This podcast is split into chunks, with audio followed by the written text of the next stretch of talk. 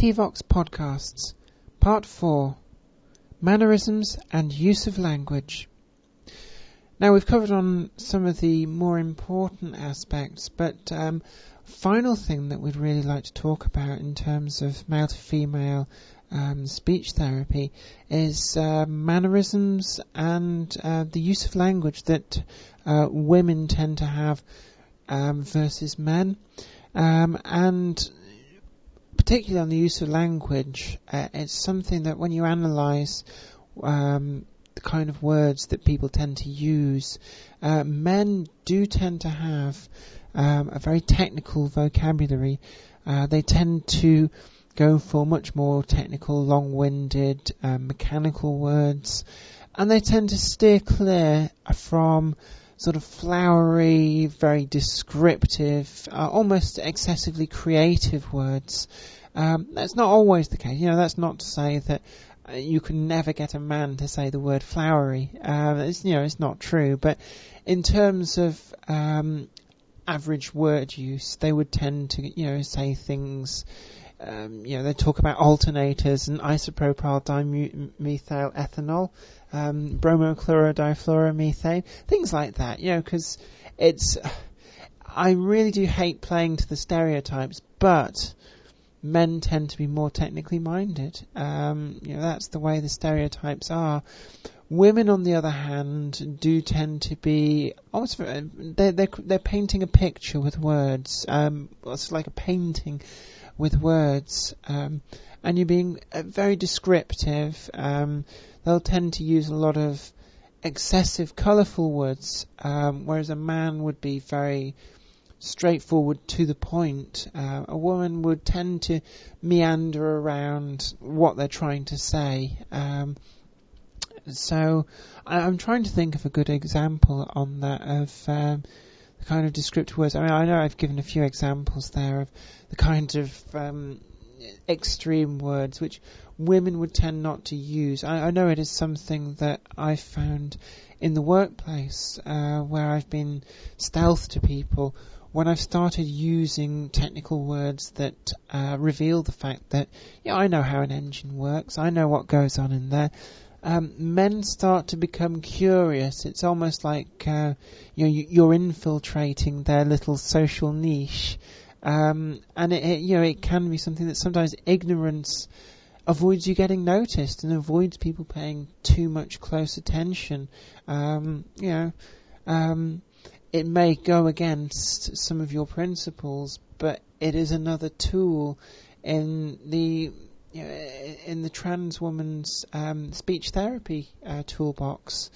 Um, but then also mannerisms. We, have touched a little on this with the way that um, the voice will tend to go up at the end of a lot of sentences because you're looking for consensus. But also there's the pitch range. Uh, this is drawing on what we we talked about in part two about developing the pitch and that's the range of pitch that you tend to use within what you're saying. I mean, you can probably notice from my voice that it's going up and down quite a lot. Um, that isn't, um, you know, that that isn't by accident. That is by design, and it's something that women's voices do tend to be more sing-song. And if you make your voice more monotone, then that tends to become more easily read as a male characteristic. If you listen to a lot of men, um, yeah, it's they pick a pitch and they stay there because damn it, this pitch was good when I started using it, so it's good when I finish. And you know, it's it's something that uh, I know we touched on it before.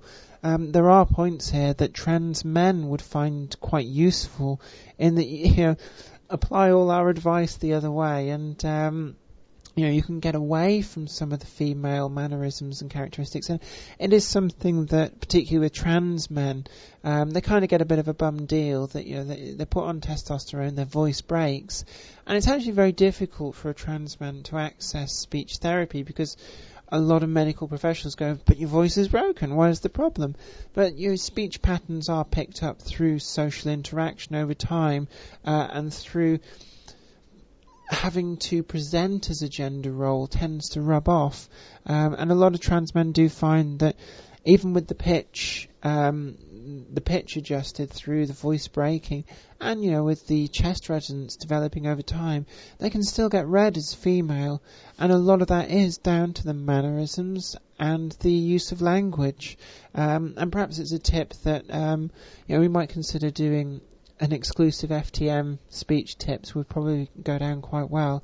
Um, but uh, you know, it's that modulation of the voice which can make a huge difference. Um, but what are your experiences in this matter? With modulation, it can, the problem is if you do too much modulation as a guy, you come across as camp, don't you? And that that is a big. Unless you're aiming for that, unless you're you're a gay man or you want to appear to be a gay man, then avoiding modulation while male may be, may be a good idea. But another way of regarding word use is, I thought I just had a, a thought. Look at some blogs or websites or books by male and female authors. I've been looking at a couple here, and although the word use isn't that different, you can tell instantly which one's a man and which one's a woman. So and Jen says in most cases, I would say in 90% of cases, there is a, a difference in word use. Men do use longer words, but in certain cases, so do women. It, it depends on the. It's all down to context, I think, and context is a a, big, a big factor in this. Stereotypes are, are all great, but they're never true all of the time, and that's where the context comes in. Uh, very true. Although finally, I think to round off on this, there's a couple of other small points um, that I want to touch on. Um, things to do with um, your physical posture can have a lot of bearing on your voice, and quite often, um, especially if you're t- a taller uh, trans woman, um, there can be this temptation to slouch, to look down, sort of try and pretend to be a bit smaller. Trust me, it doesn't work. Um, you know, I was I was six three for a lot of my life. I, I did shrink a bit on on HRT, but I, am still over six foot.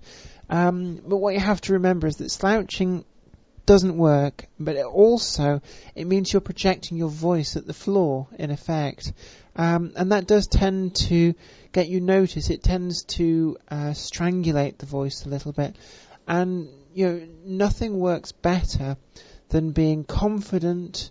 Um, you know, head held up high. Obviously not looking at the ceiling, but uh, head held up high, be, being very confident in yourself, does show in your voice. And um, I'd actually go as far as to say that having confidence in yourself is one of the more important aspects, not just for your voice passing, but for um, visually, for you passing in person.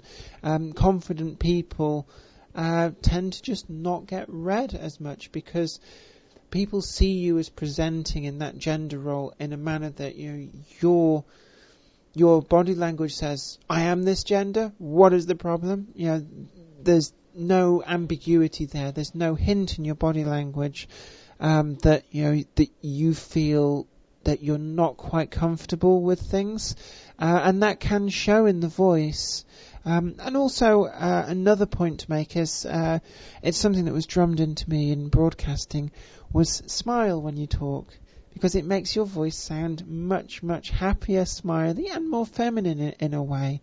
Um, you know, people expect women to be sort of chirpy and cheerful, and having a smile, you can hear the difference in a voice. You can probably hear now that I've got a big beaming grin on me, and if you know if I go and frown and go all po-faced like a slapped bottom, then you can hear that um, my voice does change, and in some respects, yeah, I feel it does get somewhat more masculine. Gosh, that's it's very difficult holding a huge frown and talking, so I'm going to go back to smiling. But I think we've covered um, all the the major points that I wanted to in that.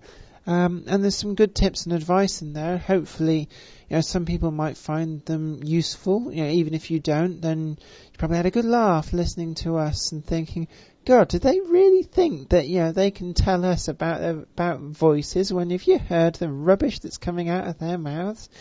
But um, Yeah, there we go. We've got the microphone and you haven't, so no, no, no, no, no. I think Zoe wants a final word. Well, thank you for listening. This is TVox Podcasts. It's the last of the ones that we're going to do for the moment on speech, but there will be other topics, um, legal, medical, whatever anyone wants.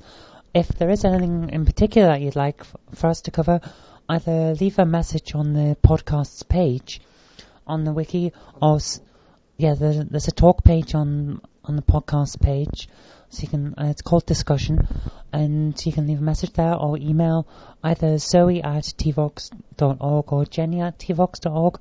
Talk about it on the forum, meet us on the chat room, and anything like that. But that for now, we're going to say goodbye and good luck.